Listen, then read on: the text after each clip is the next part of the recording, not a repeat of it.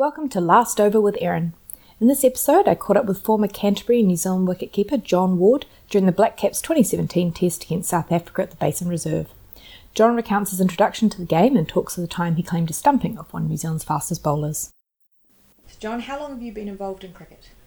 Um, I go back to primary schools when, from about standard four on, we used to play lower, much lower grade schoolboy cricket, and uh, it was compulsory for all the males to participate in a bit of cricket, and uh, that's about where it started. Yeah. Oh, and um, who was your favourite player as a kid? My uncle, Noel Burtt, uh, brother of Tom Burtt, um, he played cricket for Canterbury as a leg spinner, and he was the one that really got me interested in playing cricket. Um, he married my mother's sister, but so I'm no relation to Tom Burtt, but I always said that I was. cool. So Dick Motz is one of the quickest bowlers New Zealand's ever seen, but you managed a stumping off him. Can you tell me a bit about that? Oh, Bert Sutcliffe has never forgiven me for that.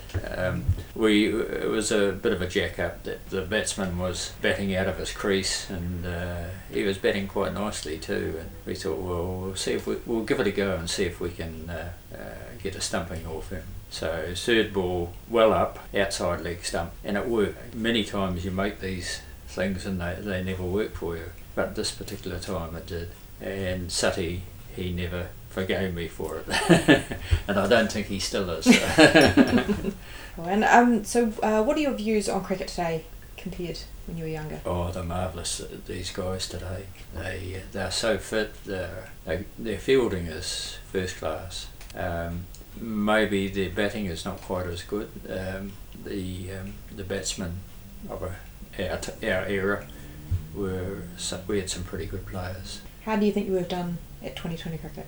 Pretty good, yeah, and it's entertaining. Um, I'm still a Test cricket fan, uh, but um, yeah, 2020 cricket is good and they performed well. And so, can you tell me a bit about your experience in South Africa? Not very good. Not very good. Um, we were playing Natal, and I was keeping that particular day, and uh, Gary bowled one down leg side. I got outside it and broke my thumb. Got me on the end of my thumb. That was the end of my tour of South Africa. Although I did play later on, but by the time it uh, uh, it had healed enough, uh, the Test series was was over. But Artie came in and uh, did a magnificent job. He he was really good. Hmm. Did you still have a good time travelling around? Oh, it was marvellous yeah, I was the official tourist man. um, but yes, it was uh, a tremendous team spirit, lovely. Um, who would you say has been your like toughest opponent to play? The one that I found the hardest for our guys to get out was PBH May, Peter May, in 1958. Uh, a tall right-handed batsman, and he was magnificent to watch. I, I think I watched him more often than any other batsman around. He, he was a graceful. Oh, I'd, I'd put PBH May as my favourite batsman. Did you always know that you wanted to play for New Zealand? No, no. Uh, that came out of the blue for me. Um, I was picked to play or go on a, a, a tour before I'd played for Canterbury. Um, played in a game against the Australians in 1957. Unbeknown to me, they had been asked by New Zealand Cricket to look out for some players. Um, and fortunately for me, my one of my name was put forward by them. So I always take my cap off to, to an Australian cricketer.